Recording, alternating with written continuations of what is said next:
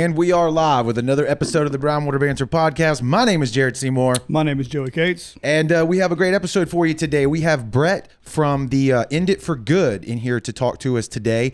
Uh, they're trying to change people's perspective on drug use and how society views drugs. Uh, he's got a lot of cool stuff to talk about today. Uh, we're super excited to have him in the studio, and we appreciate you stopping by today. Um, but before we jump into that, we want to thank our sponsors like we do right out of the gate here, the people that support the show, and we want to support them right back. Uh, Southern Magnolia Smiles. If you're looking for a great local dentist, Dr. Robbie Williams and his staff right here in this picture, man, they're going to take care of you. You can look up on the socials uh, at Southern Magnolia Smiles. They're on Facebook and Instagram. Um, or you can hit them up on the, their traditional website, southernmagnoliasmiles.com, or give them a shout at 228 215 1202. Like I said, located in Ocean Springs, right there on Washington Avenue. Local group of guys. Um, great team he's got. And uh, if you're looking for a dentist, man, we highly recommend him. Joey and I both use them. So, uh, like I say, when we have sponsors, yep. we don't just uh, have them on, we actually support them and, and use them as well. Correct. Second guy we want to talk about is uh, Jesse Hill, and he's the uh, locally owned uh, and operator of Hill Tree Marketing. They do web design, graphic design, photography, social media management, videography, and aerial cinematography. Um, he, if you're looking to get a website done, Jesse's your guy. Like I said, he is local. Um, you can give him a ring uh, or hit him up on his website at hilltreemarketing.com. The uh, if you want to go there, you can see all the work on that he's done for other businesses. And if you want to see what he did for us, just go to brownwaterbanter.com and check that out because he did our website yep. uh, about a month and a half ago now. Yeah, two it months. looks way better than we did. yeah, it's way better than the one we had, and so uh, we're super pumped about that, and we appreciate uh, appreciate his support. So go check him out if you need a website uh, for any reason. So like we said, we have Brett in the studio here today with us. Brett, thanks for stopping by, and let's talk about End It for Good. So, uh, people that have never heard about End It for Good before, like, what is the what's your introduction to someone who is uh, to new to the concept here? Yeah, Jared, Joey, uh, thanks for having me. Uh, I've been looking forward to this conversation all day. Um, my day actually started off in Laurel, so uh, I'm glad to be ending it here on a high note there with you, you guys this evening. Um, so yeah, my name my name is Brett Montague. I'm the uh, chief executive officer of a uh, 501c3, a Mississippi-based nonprofit uh, that does does community education and advocacy on drug policy reform issues and the opioid crisis. There you go. Uh, and the name of our movement, the name of our nonprofit, which is turned into a movement, is called End It for Good. Uh, that means that we are uh, um, directly calling for an end to the war on drugs, uh, which has been a century long endeavor by the United States of America uh, and has been launched on a global scale and uh, was launched, you know, with the uh, purported uh, intent of, uh, you know, eradicating the world's drug supply. minimizing incarcerations, minimizing death, minimizing drug use. Um, we've been at this for uh, decades, almost a full century, and we've gotten the exact opposite results. Um, we have a global drug supply that is run amok, that's run by uh, drug cartels and terrorist organizations. Um, we have the second highest incarceration rate in the world in the United States. Um, and here in Mississippi, we have the second highest incarceration rate in the United States. So if you you actually cut up all of our 50 states into little countries. Uh, Mississippi is the second highest incarcerator uh, in the world, and with the exception of certain dictatorships like Venezuela and North Korea. But definitely for all industrialized really? nations, we have the highest incarceration, second highest incarceration rate in the world, right here in Mississippi. I did not know um, that. Yeah, yeah, we sure do. Um, and and uh, and beyond that, you know, we have an overdose rate, overdose death rate that is uh, uh, tragic, uh, yeah. to say at the least. Um, we uh, over this last year uh, during COVID, we might have lost up to 100,000 citizens here in the United States as a result of over, overdoses. Um, before that, we had shattered a record in 2019 of losing 71,000 uh, citizens to an overdose, which you know, in this era of COVID, losing some 600,000 people in one year, that may seem like not much.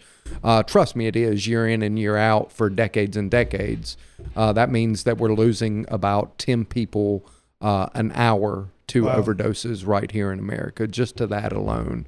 Uh, and and that is that is tragic. Um, and and uh, and so we've we've got our work cut out for us, uh, but we are moving the conversation forward.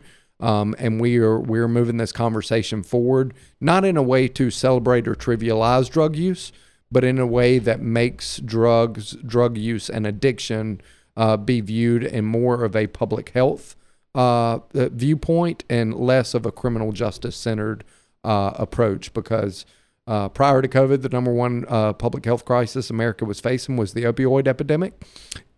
COVID obviously exacerbated it. And as COVID winds down, it will return to be the number one public health crisis that America faces.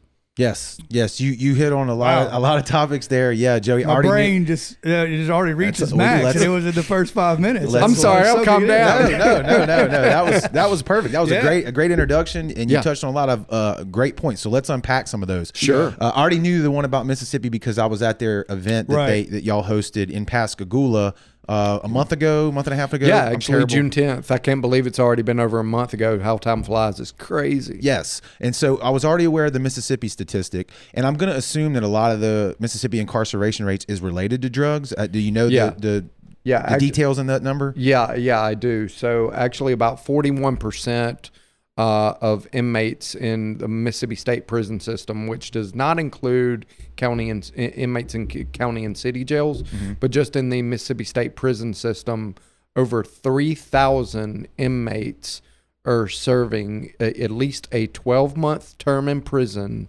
uh, for a non-violent, uh, non-property crime-related offense. All right. And So that's, that's, misdemeanors to felonies, I would guess, right? Possession charges. Yeah. Yeah, correct. possession. Where, where, and that's a that's an important sticking point here because it's easy to say, hey, you're you committed a crime, you're a bad person, you did you know whatever, uh, but you're specifically talking about, and a lot of people that that talk that speak on this topic, we're talking about nonviolent drug offenders who, like you said, non-property crimes, they hadn't stolen anything, they just were in possession of an illegal substance. Correct. Correct. They weren't cause, causing harm to any other human being, committing essentially, uh, you know, no what in a normal world, you know, um, uh, in the pre-militarization of law enforcement and police, uh, uh, in in that world, would have been something that was not a crime, right? Right. Maybe something that was taboo or discouraged, but not necessarily a crime Right. you know and and it's it, it's interesting you know we um for me to possess something or use something in my own household we would think in the in the bible belt you know that's your choice Right. um but uh, as it turns out that's not actually how we operate behind the curtain Right. so, um, so yeah, we've we've uh, we're working really hard in communities, uh, you know, that are conservative, evangelical, faith-based law enforcement to bring people into the conversation in a way um, that is compassionate, in a way that is patient, and in in a way that is incentivizing for all. Because if you look at this, even law enforcement uh, has has uh, a skin in the game for a more public health centered approach because they're bogged down in a quagmire of a war. Yes. Yeah. and probably full. I mean, the jails are full. There's nowhere to. You Oh, know, absolutely. Yeah. yeah. Yeah. And if you think about judges, you know they have their court their court systems have backlogs that are stacked knee deep, uh, and prosecutors. I was just with a prosecutor the other day uh, who was newly elected. He'll go unnamed, and that county will go unnamed. But um, but he was complaining because you know he told me he said Brett, eighty percent of the cases that come through this office are all drug related. Wow. Like, and if you look at the clearance rate on cases like murder, rape, child pornography, etc., they're super low, which should not be the case. And it's all it all traces back. What does You know, clearance rate mean? What does that It means like, did they- cases that get solved. okay. Oh, so, So, they're okay. spending so much So- time trying to solve these and dealing with these drug cases that they're now having time to do what really needs to be done. Absolutely. Right. Yeah. So when you're going into these communities, of evangelical Bible Belt counties, towns around in Mississippi, Mm-hmm. like like I said, it's probably hard to get people to kind of change that mindset Yeah. and stop viewing these people as criminals, right? Which is which is what your goal is, um, and and treat it more as a public health crisis because a lot of times people that are in these situations have mental illness or some kind of uh, Yeah. mental issues going on or life issues going on that they use drugs as an escape for, right? and then become addicted. Um, so it's kind of a downward spiral to send that person into prison because it's not going to actually solve the root of the problem. Correct? Correct, correct. And and and let me say this just as a small disclaimer. Um, yes, we're in the business of educating. Right. You know, uh, um, and and what I like to say is changing hearts, but but I I don't get to change your mind. Right. You change your mind. Right. I can just provide you with the information and the tools and the framework for you to change your mind, but I can't force you to do anything. Just like I cannot, um, you know, force someone who is suffering from an addiction to just say, just stop doing drugs and Right. and like bend get them to bend to my will and them to stop using drugs. You don't do that cold turkey. People don't hit, hit uh, people don't quit ideas or philosophies or change their mind cold turkey either. So we should understand that you know when when having conversations with both communities. Right. Yep. Do you see that kind of the, the Bible Belt uh, ways kind of phasing out with these new laws, like Colorado, Washington, stuff like that? Do you see some of the old stuff moving out and some of the new stuff moving in, or is it still the same way? Well, uh, you know, I, uh, I, what I would say to that is like I don't, I don't. In terms of seeing the Bible Belt eradicated, Well, I, I don't necessarily see that. Yeah, but I, I, I seen them them changing their tack. Right. Um, you know, uh, uh, but um, Mississippi's that usually they are always a little behind as far as like catching up to new ideas as when it comes to more progressive ideas like that. I think is embracing new ideas. Correct. Correct. Embracing correct, new correct. ideas. What, for good, for the better or worse. You know, Yeah. either Yeah. way. Yeah. Sometimes, No, uh, absolutely. You know, it can be a good thing as well. Absolutely. I mean, the, there are traditions that we have that are great that we should hold on to for dear life and never let go Correct. of. You know that Correct. that that uh, give us strength of position and leverage. Mm-hmm. You know, in tourism and and all, a whole a host of different things. You know, but when something, when I am wrong on something, there should be no stigma or no barrier from me just like getting that burden off of my shoulders Mm-hmm. and saying, you know what, like what what I've been thinking on this uh, this whole time has been wrong or just not fully capturing the whole picture, and that's okay. That's Right. okay. Um, and and and you know, to that point, engaging law enforcement on this, we you know we have had a pleasantly surprising uh, turnout and uh, positive response from law enforcement communities that we've gone in from from Jackson to West Point to to Pascagoula to Hattiesburg and different places. You know, but it's it's it's tough to make that sale with them. You know, or you can't have your expectations too high in forcing them to to get from here to here because part of what we're asking them to do is to admit that what they've been doing for the last 50 years has been wrong. We're asking them to admit that and and the truth of the matter is is that the majority uh, or, a good percentage of what they've been doing has been spot on. They Right. there's a need for law enforcement, there's a need for police and sheriff's department in our community, right? Right. To Yeah. maintain public safety. So they're putting their lives on the line every day and we need to honor that. And the Yeah. truth the truth is is that we should that what we should be doing to honor them is to give them the ability to put the resources they have into the right place so they can actually solve crimes and when they get crime rates low in their community to maintain peace because uh, I, just had a law enforcement officer tell me this the other day if you look back at robert peel who was you know the first cop in the world in london way back when his philosophy was is that you were not judged by the number of arrests that you have in your community, but you're judged by uh, by how low your crime rate is in the community. And a lot of law enforcement officers are trying to get back to that, but it cultural shifts take time. Yes. Right.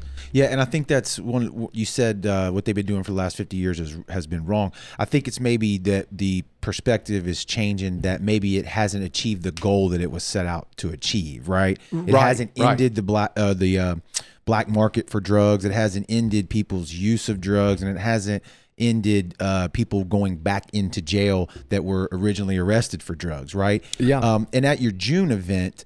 Uh, in, that we mentioned already, that was in Pascagoula. Uh, P- Pascagoula Police Department was represented there. There were some uh, officers Correct. there. Correct. And the way that that meeting was was held, uh, me, is it a meeting? Is that the right way to call it? we it? call them community discussions. Okay, community discussions. That feels better. Yeah. Uh, your president, what, what's her name again? Our founder and president, her name is Christina Dent, who has a phenomenal story that I'd, I'd like to, uh, or that I'm willing to talk about. Absolutely, and we'll, we'll get into that. She um she presents her story at these Yeah. uh, community discussions, and then at the end of it, she allows everyone in the room a minute to kind of give their take on everything that she presented. Uh, and she asks that you don't agree just to agree, right? She really wants to hear people that do not agree. And what the Plas- uh, uh, police officers said that they do uh, appreciate that what's been going on hasn't exactly worked, but a lot of people in the room agreed with decriminalization, but they did push back against that a little bit and said that what are we going to replace that with, and how and what does that look like, right? Call it mental health, public health issue, that's fine, but sometimes these people need to be removed from these communities, Right. and what is that going to look like, Yeah. right? And Yeah. that is an issue. No, it absolutely is an issue, and and look, this is a complex to- uh, topic. You Correct. know, I could get into talking about fifty different things connected to the issue today, from you know civil asset forfeiture to Right. reentry Correct. issues to a whole host of things. Um, you know, and and end it for good does not necessarily have a full stop answer uh, for either policy prescription, whether you're talking decriminalization or legalization. Okay. Nor should we have all those answers. Right. This needs to be a community wide conversation where everybody is at the table uh, to provide input. You Right. know, nor if you usher in, you know, a, a policy of decriminalization or legal regulation, um, nor are you going to get a fix all policy set up where you're going to basically foresee any potential circumstance that ever comes about. That's Right. impossible to do. No one ever in human history right. has ever achieved such legislation. Right.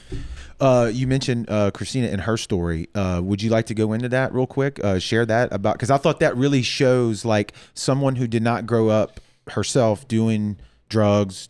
I don't even think she drank alcohol if I remember correctly. So she wasn't in that lifestyle or saw that and had a particular way that she viewed people that that did have a problem right? And then it was all turned around by the adoption of a child. Yeah, yeah, no, you're you're spot on on on that elevator of, of her story, um, and and it's very compelling, and and and in fact, if you wouldn't mind giving me a little latitude, tell a little bit about my story and I was gonna and how I sure, and how I met her, and Absolutely. if if that you know helps, um, but. So uh, I'm I'm a native Mississippian too. Uh, like her, I was born and raised in Hattiesburg, uh, in a a loving middle to upper class um, uh, Christian environment. Uh, on my mom's side of the family, all educators. On my dad's side, all all attorneys, all uh, very successful people on both sides. have an older brother that's two and a half years older than me, way smarter, way more intelligent, way more personal magnetism, et cetera, et cetera. Um, and um, uh, as as um, as we came of age, now uh, we we both experimented with various substances. Um, I actually was the only user in high school. Uh, I was a regular daily pot smoker in high school, and uh, and he and he used to uh, beat me up a little bit because I had severe childhood asthma, and uh, and um, and he didn't like me using. Uh, But as we got into college, you know, we did some things together, and um, and I went off, you know, and I got more involved in my studies, and uh, I won't bore y'all with that. But uh, um, a couple of uh, right after college, uh, I went abroad. I did two years service in the Peace Corps in South America, and uh, and while I was away in 06 and 07, 2007 was the first uh, year that my brother the first stint that he went into treatment for a heroin addiction he had fallen into, um, and and um, looking back on it, I didn't realize it at the time, but uh, looking back on it, um, uh, like I was out there in the world making a difference abroad and doing things, and his career had never really taken off. Um, and and and so you know, I think there was some uh, depression, trauma, different things, you know, that kind of uh, made him fall into that trap. Didn't see it immediately, but there was this 10 year period from 2007 to 17, you know, where this, uh, this vicious cycle over and over in and out of rehab and out of rehab. uh, and our family tried everything that we could do. But in 2017, he overdosed on his birthday, his 38th birthday. Uh, he survived. Yeah. Uh, but um, because luckily there was there was uh, someone called uh, 911. Um, I'm a big advocate of Good Samaritan laws, by the way. Um, but um, uh, someone called 911 that was there with him. An ambulance was blocking a half a away, and they resuscitated him with Narcan. Um, but my parents had thrown their hands hands up in the air uh, at the time. Uh, but me as a brother, I, I really wasn't willing to give up. So uh, he was living in North Carolina, and I just blindly drove up there and uh, just sat with him for four days. That's what I decided I was going to do. wasn't going to try to impose anything on him. Just sit there.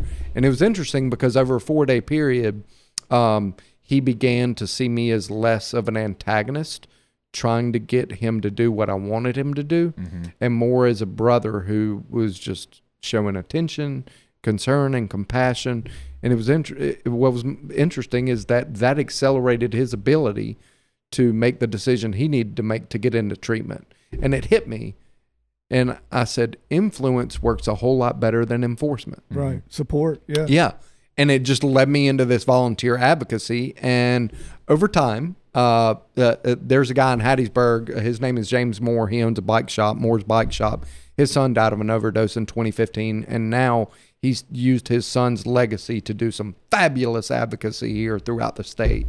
And, and I was talking with James one day about, you know, my just a call that I felt like I had to do more, a little more advocacy on a volunteer basis.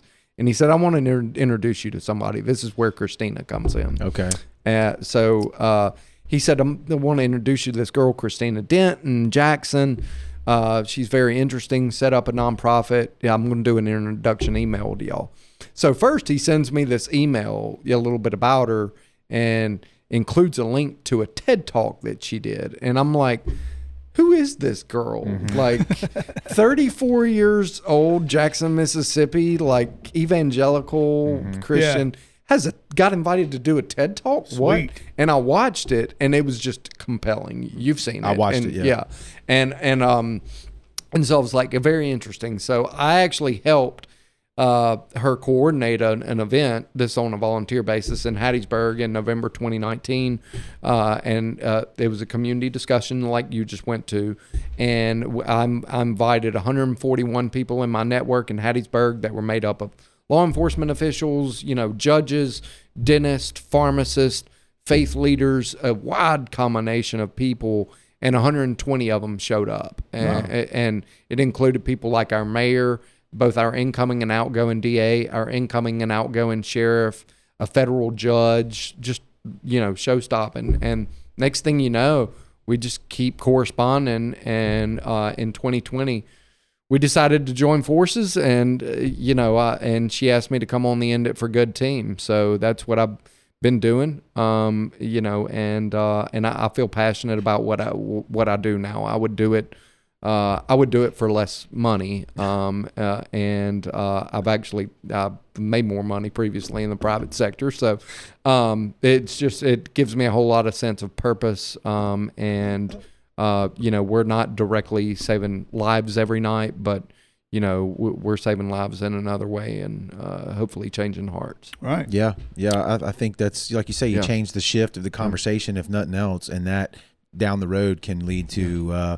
things that never happened. Like some of the stories that she mentioned of families being torn apart by, you know, again, you're you're not advocating people use drugs or glorifying the use of drugs. You're just merely saying that when you take the approach that's been taken. Yeah. That there are ramifications and collateral damages that people maybe don't realize, and maybe we could do it in a better way that doesn't that tries to mitigate some of those circumstances. Correct. Mothers Oh. being taken away for six, seven, Yeah. eight years from from from their children, who again these aren't people who killed anyone or who you know stole a bunch of property or credit card frauds and stuff. It's strictly talking just drug policy. Yeah. So, uh, the, you know, uh, I actually listened to a previous episode that you guys did with Shea Dobson. Correct. Which actually, y'all did that episode, I think, the same day of our community discussion in Pascagoula. May It was. June have 10th. Yeah, Yeah. it was because you Yeah. left here and, Yeah. and went over there. Yeah, yeah. Um, and, and and you know, he talked about something in that episode that you know he was he was trying to make decisions that were going to benefit the long term health and wellness of Ocean Springs. Um, and that's the way that I see this. And I can tie this into Christina's story, which I actually never got into a second ago. But um, so uh, Christina's uh, epiphany uh, came from her experience as a foster care parent. Um, Christian conservative evangelical, never touched drug, never smoked a cigarette in her life. Uh, in 2014, her and her husband Thomas became foster care parents because she was the uh, chairman of her church's uh, chairwoman of her church's family preservation committee, and um, uh, uh, down the road, about a year down the road, I can't remember the exact timeline, but it wasn't long after they decided to become foster care parents. They came into custody of a newborn child uh, who was removed from the custody of the natural mother because of the natural mother's uh, prenatal drug use and addiction. Um, uh, the mother's name was Joanna. The son boy's name was Beckham. Um, and uh, Christina had this preconceived notion of what addicts were, right? Uh, and just growing up here in the Bible Belt and your limited exposure, she just she was like, "What kind of a monster?" Right. You yeah, know. trashy, slimy. yeah. But over a series of supervised visits with Joanna, like holding Beckham and singing to him and doing different things, she started scratching her head and she was like, No, like something different is happening here. Like I see a struggling mother who loves her child just as much as I love my three kids, but she's has this really hard life struggle. Mm-hmm. And actually like keeping her child away from her is not helping. It's only Right. hurting. Like she needs that bond to be forged in her life. Like so she can overcome this you know and and part of what i tell people is like okay if you don't have someone to bomb with you're going to find something to bomb with. That Yes. may be something healthy or unhealthy, but if it's really unhealthy, that's not good. Uh, and and that's why, as I don't know if you've ever read "Chasing the Scream" by Johan Hari, but Y'all hand that out at the event. yeah, I haven't yeah. got to read it Yeah. yet, but I have Yeah. it. I'm gonna. So in in his uh, so Joey, this this a book that an author named Johan Hari wrote called "Chasing the Scream." Uh, it's it's a book basically about the history of the war on drugs and drug prohibition, uh, and explores alternate approaches across the board. He traveled thirty thousand miles around the globe doing it, but he has an afterword in that book. Actually, he Christina's included in that afterword. Don't know if you knew that, No, but uh, but the name of the afterword is called "The Opposite of Addiction is Connection." The opposite of addiction is connection makes sense. which yeah which Yeah. absolutely does um but so so uh, that got the best of christina's curiosity which led her into just like doing some reading and research next thing you know she has a book discussion in her neighborhood Yep. based on chasing the scream and people were like you need to do something with this and a number a series of things happen after that and then the next thing you know the end it for good movement is born Yep. And y'all, y'all, Yeah. y'all, y'all, the whole state of Mississippi, or y'all just in Mississippi, or where we y'all are, go? we are just in Mississippi. Um, yeah, we're a Mississippi-based uh, non nonprofit. Um, you know, uh, uh, I do not know what the future holds in, uh, uh, holds for us, um, and I'm not going to get in, in front of that here today. But um, you know, we we see uh, um, uh, you know a heightened appeal. Um, interest and uh, you know as as that keeps growing, we will continue to grow as well. y'all hold these, what, not meetings, what were they called? Yeah, they're called community and discussions. y'all hold these all through the state. all throughout the state yeah and and basically what we do in them just to shortly summarize them uh, is we provide whether it's a lunch or dinner meeting you know we we uh, we provide food uh, people sit down and socialize slap backs for 10 15 minutes um, and then um, there's a small introduction and christina holds a presentation with her story segues into terrible outcomes that we're getting with you know terrible overdose rates incarcerations et cetera et cetera and then offers alternative approaches to the war on drugs and explores you know just quickly like the basic uh, framework behind models of uh, harm reduction decriminalization and legalization. And then once that's that menu of options is laid out on the table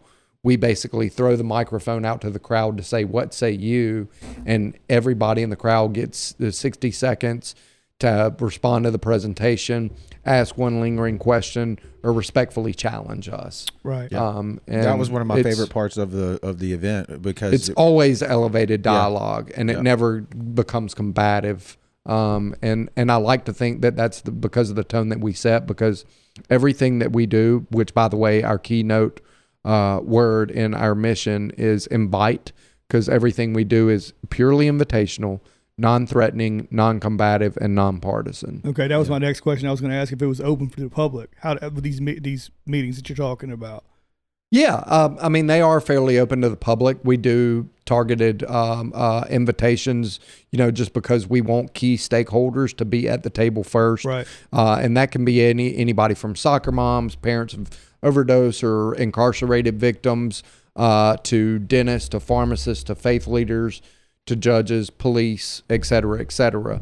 Um, you know, but um, uh, we we want people there that are going to be productive to the conversation Right. and to avoid you know celebrating or trivializing drug use in any way. right. Um, but to start looking at this as less of a uh, criminal justice issue and more of the public health issue that it definitely is. Yeah, it definitely was not an echo chamber, which I like. There was definitely everybody's kind of perspective, at least in that event, was uh, represented. Like law enforcement was there. Um, also, one thing we haven't really mentioned, and which was kind of a counter, arg- I don't want to say argument, but counterpoint to decriminalization legalization was drug court. Uh, and the, that has been invented or implemented, I should say, uh, as an alternative to ruining people's records with felonies. If it's your first offense, you didn't commit uh, any violent crime, you do have drug court as an option, and that's been kind of law enforcement or the criminal justice system approach to try and an alternative in their way, right? Uh, and there were a lot of people from drug court that were there. Um, counselors. Um, I don't remember if there were any judges or not, but a lot of people were there, and they had some interesting perspectives and takes on on drug court as well. Yeah, and, and their takes are always welcome at the table. Yeah. always. Um, and I'm being I'm being sincere when I say that. I'm Yeah. not being dis- disingenuous. Um, and actually, drug courts are, are a form of harm reduction. Correct. And I'm a fan for ex- expanding them. Yeah, Uh, that being said, uh, you know what we have to do, as this is a very complex issue. The the solution also has to be very complex and multifaceted. Uh, drug co- courts are not the catch-all silver bullet, uh, you know, to to this big wide worldwide problem that we have. Um, you, you know, but they're they are definitely a key piece. And even if the drug war ends, you know, I still think there's going to be a place for drug courts. absolutely. And they, and even they Just said- like people today, I didn't mean to cut you No, off, ahead, but like you can still you can still get arrested for alcohol related crimes. Yeah. And you mean like as far as like It- cr- traffic offenses, or do you mean like, distilling and producing without a license, stuff like, like all, all the above? Yeah, all of the above. Yeah. Um, you, you know, I mean, you can still get arrested for you know public indecency, public Yeah. drunk, drinking and driving. There's yeah. a whole host of alcohol related crimes that can land you in jail or give you, you be issued a citation. Correct. Um, and that should be the case, you know, with any other substance that is Yeah. out there. Yeah, she mentioned in in the presentation there that um, alcohol and when it was uh, prohibition era, the amount of crime that increased related to alcohol. I think everybody knows the Al Capone stories and the gangsters that ran moonshine. And uh, she also talks about. Um, Potency goes up, quality goes down when it comes to any legal substance, and you can see the same thing with alcohol. Uh, you know, it went from a regulated industry to people making it in bathtubs and wanting it to be stronger because it's you got to carry less, right? You want it to be And more everybody potent. died off of it. Correct, and you have bad batches, and it doesn't taste as good. Uh, it's not quality controlled. It's not regulated, and it's not taxed through the government, right? The uh, do you know in what decade um, uh, the United States had the highest death and crime rate per capita in its history? I would assume during Prohibition. The Prohibition. 1920s. Yeah. It Yeah. sure was because of prohibition. Yeah. Um, now that wasn't the only factor, but it was the primary driving factor Mm-hmm. um, in in it. But yeah, um, but yeah, uh, the, you know, so essentially what we say is that the three major harms that have exploded out of the drug war are market harms, Mm-hmm. like you've just said, you know, kind of analogizing it to uh, alcohol prohibition, the substance harms, Um, and I, I've got an analogy to share on that in a second, and then the consumer harms, which the substance harms only fuel the, the consumer harms, and which you just referred to with uh, by the uh, by um, prohibition, just like what what happened with alcohol prohibition. You know, the the potency and toxicity of the substance goes up because when you ban a substance, you know, uh, you don't eradicate it that way No. because be you know because People's uh, wants don't demand yeah. demand does not follow supply. You got supply in the follows making demand, now. right? Correct, correct. So you don't eradicate the market; it just goes downward into an underground market, and it's going to fill the void, you know, for for that demand. Right. Um, so when you prohibit a substance, you know, uh, it, uh, now people in the market, uh, the the market share owners, they have to smuggle a substance, which means they have to transport it in a smaller package and up the potency, so you get the same bang for your buck. Um, uh, and and uh, that phenomena is known as what's called the iron law of prohibition. And we can we see this playing out in modern times actually in the United States of America in the fall on any given Saturday in any given college football stadium where alcohol is I thought that banned. was a really good. Absolutely. yeah yeah yeah so uh, basically uh, and I think we all three know this and have probably done it I know I've smuggled whiskey into into college football games before I'm not. Uh, yeah, I, I might have No, spent. no, no, I no, might no. have spent a night in Hattiesburg jail for Yeah, this yeah, over age, but I, we'll get into that on another Yeah, time yeah. yeah, for sure. I'll come back for that conversation. I'd like to hear that story. But um, but so uh, obviously when people are out tailgating pregame, they're all drinking beer, you know. But once kickoff happens, Maybe and not they're all, but most. Yeah. I, Yeah, I get what right, you're saying. right, right, right, right, right. But but in the stadium, you know, they take a flask in there and they're drinking forty five percent ABV hard liquor, right? Mm-hmm. It's not because their taste buds changed, Nah. right? It's hard to get beer cans into hard your to pants. get beer cans in your and they got cokes at the concession stand. That's right. They're That's begging right. you to mix Yeah. it. Yeah. And and because you put a ban on selling alcohol in that college football stadium, look at all the tax revenue you're losing. Yeah. Or, Yeah. or all the revenue stream, not not tax, but the city gets the tax money off of it. But Right. you know, it, so there are a lot of benefits, you know, to to ending uh, this century long uh, w- drug war. Um, you know, we can we can save lives. Um, we can restore bonds and families and communities. We can save dollars, um, and and you know, uh, there the upsides just entirely outweigh uh, the downsides. Um, might we see a period where use goes up initially after w- the world moves into a, a, a potential legal regulated market? Potentially, yeah. Yeah. But in the long term, what you would see is actually a downtick, you know, a possible small decrease in drug use. And you would see quality control brought back to the substances.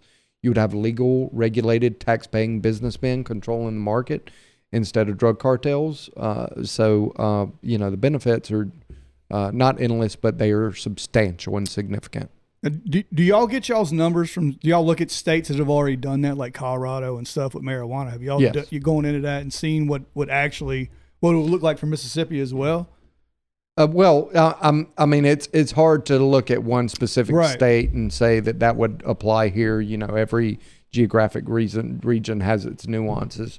Um, but when you look around at all of the, you know, some uh, 15 states that have, uh, you know, already like fully adult use, recreational, legalized, the nets, uh, the net positives outweigh the net negatives Yeah. for for sure. she uh Christina used it in her speech um I forget the country to, to go uh, kind Portugal? Was it Portugal? Yeah, that had a very bad drug problem, and we're not just talking about marijuana. I mean, it was IV drug use, right? They decriminalized. Uh, correct me if I'm wrong. Not legalized. decriminalized. Decriminalized. And for people that maybe are new to that term, decriminalization just means that if you're caught with possession, you're not going to get charged with a crime. Correct. Right? You're still not allowed to sell it. Businesses aren't allowed to open and, and sell it like you would uh, alcohol, uh, but it's not a crime anymore. Legalization would be the different term, meaning where it is fully legalized, like marijuana is now in the certain Right. states that you you're referring to, uh, where if you're over a certain age, you can buy it. Businessmen men run it. Uh, so two different terms there. But Portugal decriminalized, and they actually saw a lot of uh, health benefits when it came to the population that was affected by drugs, uh, with using clean needles, uh, transmission of of bloodborne pathogens. I believe went down. It was a lot of different things um, that you may not HIV rate. yeah, you may not realize or think about when it comes to the drug problem. So that is a kind of Didn't one of the didn't Oregon or something like that do that, or am, am I f- a, uh, wrong no, I think that? I think they have. If I remember, it has decriminalized most, if not all, drugs. Y- yes. the problem yes. there, though, still lies with the federal government. Um, so if you- when you talk about, I'm sure like methamphetamine and cocaine, there, Right. I can't imagine that state law is really going to trump any of that when it comes to the DEA, Yeah. right? No, it's it's not. Right. Um, but uh, and they and they also just decriminalized um, uh, psilocybin. Yes. You know, and that's you know that's uh, the substances like that are, are a real game changer in the mental health conversation. Yeah, yeah, which is crazy. I've actually been reading a couple books about that. Um, psilocybin being the active ingredient in mushrooms, and uh, you know there are already ketamine ke- clinics that are in um, in operation to use to treat depression, which is similar class drug. Um, but yeah, there's research going on right now. Uh, where is we it saw at? when we were out there in Colorado. Well, there's it's a, it's a big research right now. I can't think of where it's at. Um, anyway, Oh, did y'all go out there to do a study? No, no, Joe- I just Joe went out there on vacation, Oh, for two okay. weeks. It Uh, was like a study nice. though. yeah, but there's at Hopkins. I think uh, John Hopkins University is looking into psilocybin for the treatment of depression and I saw that. PTSD. Yes. Uh, so it's you know there are some benefits there, but under the Schedule One classification that it's been under for the past 50 years, you're not even allowed to do medical research with any of those substances. So So, what was your perception in Colorado? Uh, I I'm thought, interested. I thought, and I had no percent. I thought it was going to be like you know Reefer Bourbon Madness? Street. You know what Right. I'm saying? Reefer and Madness, actually, yeah, exactly. actually, Yeah. you smell. I smell more marijuana on Bourbon Street than I did in two weeks in Colorado. yeah, It's just not. I mean, you see dispensaries, and it's kind of like a like a like a Radio Shack. You know what I'm saying? It's not I- anything I went- You know, you know, it's interesting. Uh, every so many people think, uh, you know, because of the propaganda we've been fed for a century, that legal regulation or legalization means there's going to be a free for all, you know, mayhem in the streets. correct. And what people are finding out is in places like like Colorado and Illinois and different places, there uh, it's actually changed the conversation to having very boring conversations about tax rates and different things Yeah, like that. exactly. It wasn't Seriously. like it wasn't like Black Friday. It wasn't No, like there no. was lines out the door. It was just like a It's not how it regular works. store. I went to Vegas. Vegas is uh, recreational as Yep. well. And uh, the, I was kind of like Joey, thinking that on the main strip, you know, you would see just tons of people, clouds everywhere, Yeah. or whatever. And it's actually still illegal on the strip. Now they don't enforce it super heavy, Mm. and I think if you somebody was to get caught, they're not, you know, slamming you on the ground and taking you to jail. You're not allowed to uh, smoke inside the casino, uh, but it's. It's like it, I don't know. Like Joey said, it was kind of um, underwhelming. It's Yeah, just was like okay, it's, yeah, it's it's legal here. So Yeah. so what? And I've read articles and heard um, dispensary owners talk about they purposefully have tried to designate themselves as um, how do how do I say it like like upscale. Like they Yeah. try to make their facilities Oh, okay. very nice. I didn't know if you were saying desi- talking about designated dispensaries or No, no, Yeah, they okay, have went out of their okay. way to make their dispensaries look upscale. Kind of like Target. Take it serious. Um, Right. This is not coming here and Mom and act pop. crazy. Yeah. Uh, you know, you Yeah. there's you got to you got to respect the law, and they only let certain amount of people in at times, and you know they verify all of your age, just like a liquor store would, right? And I, I had a buddy out there that was going to give me a tour of his dispensary. We just ran out of time, and I Yeah. really wish we would have done that. So in in Hattiesburg, there are two different uh, uh, wine and provision uh, or liquor stores that I go to to, to get my booze, and um, uh, and both of them, uh, uh, like they uh, are sommeliers. They they know their Right. stuff, Right. You know, and they the, it doesn't matter what wine, what vintage you're talking about, they can tell you about it, Right. And I know out in Colorado, uh, I've been out there too. Um, those guys know their product as Yeah. well. They are uber professional. They're not. Well, That's what I was trying to- that's what I'm trying to science. get Yeah, at. it's a That's what I'm trying to science. It's make. not like any, you know, just some dude behind a building trying Right. to sell you weed. It's, Right. This guy's got it mapped out to a science, and it's it's cool to watch. Can we go back to Portugal for a second? Absolutely. Yeah. Let's go Okay, back to okay. Portugal. So, um, so Portugal ushered in decriminalization basically at the turn of the century. When I say turn of the century, I mean you know 2000. Um, uh, and I just throw out that disclaimer because I had a guy the other day that was like, back in 1900. No, you skipped one, buddy. Right, Yeah, right. you missed one. Wait. Um, no, this one. yeah. But um, but yeah. So uh, what brought this about was heroin was uh, uh, the Portugal, excuse me, was suffering from a terrible heroin uh, overdose epidemic in their country. Um, at at that time, their overdose rate was five times higher than America's overdose rate today. It was absolutely terrible, and it got so terrible that the uh, that the prime minister got together with the leader in parliament who was in the opposition party, and they came together in a bipartisan way. And the prime minister said, "Look, this is out of hand, out of control. We're losing communities. Uh, Yeah. uh, We're losing lives. We got to have people contributing and and living." you know, uh, what do we do? And they decided to hire a commission, and it was made up of, you know, a range of law enforcement, medical people, you know, other related professions. And, and they said, y'all go out for a year, do your research, and come back and tell us what to do. And I, after they went out for a year, they said, okay, uh, first of all, you need to um, t- take your drug intervention budget uh, and look at it because you, uh, right now, 90% of your budget is going to enforcement and incarceration, and only 10% of it is going to prevention and treatment. You need to flip it and Right. do do 90% prevention and treatment, 10% enforcement and incarceration, and then you need to usher in a policy of decriminalization and launch a huge public health initiative. And and what that uh, included was things like housing programs, you know, rehab uh, resources available for everybody who wanted it. Um, they would tell, like, if a guy uh, on an, uh, a guy in recovery got on an aptitude test that he has big mechanical or engineering skills, they would go to a car shop, you know, a, a tire shop, whatever, and, and say, hey, if you hire Johnny B over here who's in recovery, Right. you know, uh, you'll get a hefty tax break. And oh, by the way, we'll pay half of his wages for the first year if you hire him. So there was a huge, you know, job creation initiative done in tandem with the housing and uh, treatment, et cetera, et cetera. Today, America's overdose rate is 185 people per million. Portugal's is six people per million. Right. Wow. Right, and just to uh, that's a that's a really good good story and good point. Uh, it's kind of counter argument. Just some of that people maybe out there thinking it's like, well, then they they paid, you know, well they're spending money to give tax breaks to these businesses, and they're paying half the salary for a year. Like that's going to be expensive. But I guarantee, if you look at how much it probably costs to house an inmate In for the jail, same charge yeah. in jail, it's probably five x that. I mean, it's it's a lot, It's and, and no one really amount. thinks about that or or don't. or or understands just how much it costs to house these people. Not to mention what you mentioned about in the beginning of this is Mississippi being as high of an incarceration rate incarceration rate as it is. You know, And and think about this. This is an, uh, another step further It may blow your mind that people don't think about. If that person dies of an overdose, we're assuming they're all at least 18 years old.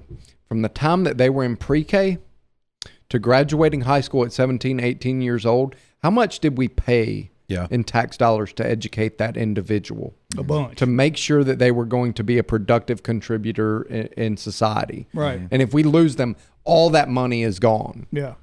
You know, and that's minus the incarceration, uh, you know, cost and everything else, and the life, the Yeah. life that was Yeah, lost. absolutely, you know, the memories or the opportunities. Kids, to- families. It's absolutely, terrible. yeah. Yep. It's it's a highly complex issue that, like you said, is not got. It doesn't have simple solutions, but I think y'all are out there trying to at least spark the conversation. Yeah. Right. Yeah. And we're keeping the conversation going forward. In fact, we're uh, coming down here to the coast next week. What a great transition that was. I like that. That was skilled right there. Yeah. Let's talk Yeah. about it. Let's Yeah, talk where we about going? it. Yeah. Yeah. Uh, Yeah. July, right? You have y'all have an event in Biloxi. Yeah, we Yeah. actually do. July 22nd, next Thursday, uh, we are going to be at the Biloxi Visitor Center holding a community discussion like you went to Yes. in Pascagoula, uh, Jared. And uh, it's going to be at the Biloxi Visitor Center from 6.30 to 8.30. Um, and, um, you know, it, it- you do have to register to attend. Okay. Um, and if anybody is interested in registering, uh, they can email one of three people, me being included in that.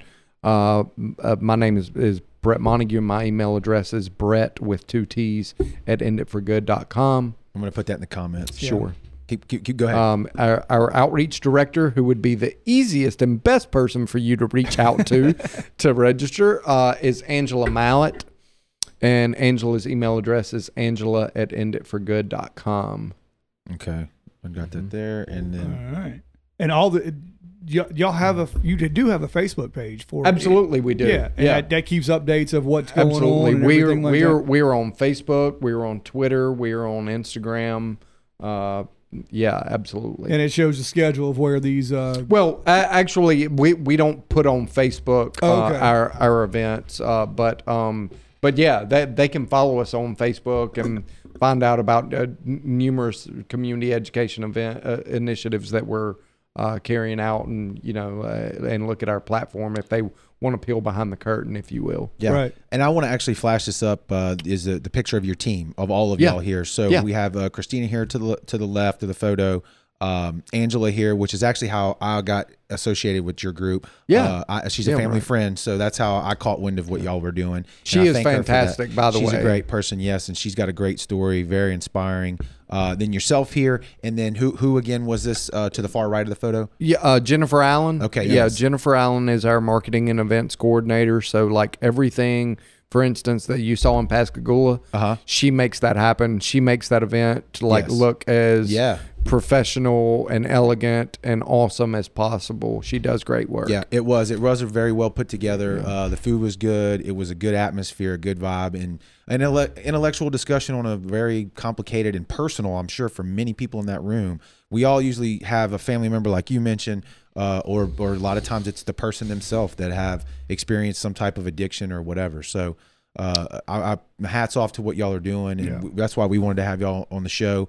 Uh, if people are interested in this topic and they want to hear more about it, or they want to be a part of the conversation, go check out the event. Uh, the links are in the comments below here. If you're on Facebook, YouTube, or Twitter, uh, sh- send them an email. Register for the Yep. event. Correct? Come Yeah, check it out. Absolutely. Yeah. Is it same same, Yeah, same. Uh, forum as it was in Pascagoula? Y'all cooking, S- same- people, same and then we're gonna have uh, yeah, we'll have it catered. Yeah, absolutely. Um, and and in fact, uh, evidently our caterer has a connection with the Bul- Biloxi Police Department, so that's interesting. Sweet. Yeah. yeah. Uh, But uh, but yeah, we're we're looking forward to it, and um, appreciate y'all having me here today. And if y'all would like for either me to come back or Christina or Angela, we'd love to come back and you know uh, uh, build on this conversation with you guys. Absolutely. man. Yeah. We, we like to talk. It's one of our best. Uh, Yeah. If we Yeah. have the whole team, or Yeah. whatever. Yeah. let's- Angela told me I was like, "What is brown water banter?" Like, you know, and I looked at you guys, and it's it's a great fit, and I, I love the conversation. Yeah, that's appreciate what, it. That's what we're here I'll keep up with you guys, Trying guys. to trying to shine light on all the cool people down here on the go, on the coast and all the cool things that happen.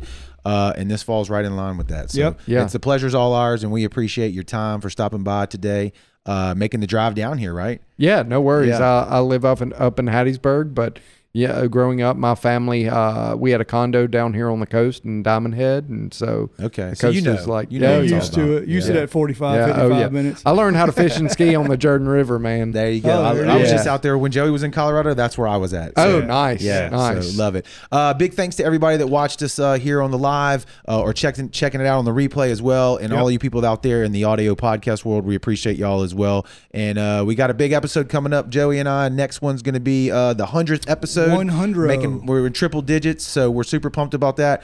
Uh, we got a few ideas on what we're going to do for that one, and we're super excited about it. So uh, y'all be sure to check that out. We don't have it quite scheduled yet, but uh, no, we're bad at that. yeah, we're terrible at that. uh, I think this might be Thursday of this week. So, but um, who knows when you're listening to this either. So, anyway. Yeah. All right. But uh, we'll see y'all on the next one, man. Later. Thanks so much for checking out the episode. Hope you dug it. If you're enjoying the show, make sure you're following us on all the social platforms. That's at Brownwater B, all one word. We're on Facebook, Instagram, Twitter, YouTube, TikTok, you name it, we're there. Be sure to check us out. And uh, if you're really enjoying the show and you want to be a supporter, man, jump over to brownwaterbanter.com. We have all kind of merch for sale. We have our uh, leather patch uh, Richardson 112 snapback hats. We've got t-shirts, dry fit hoodies, dry fit short sleeve, dry fit long sleeves, uh, cotton t-shirts. So whatever you were looking for, we got you covered there. Once again, thanks so much for checking us out, and uh, we'll see you on the next one.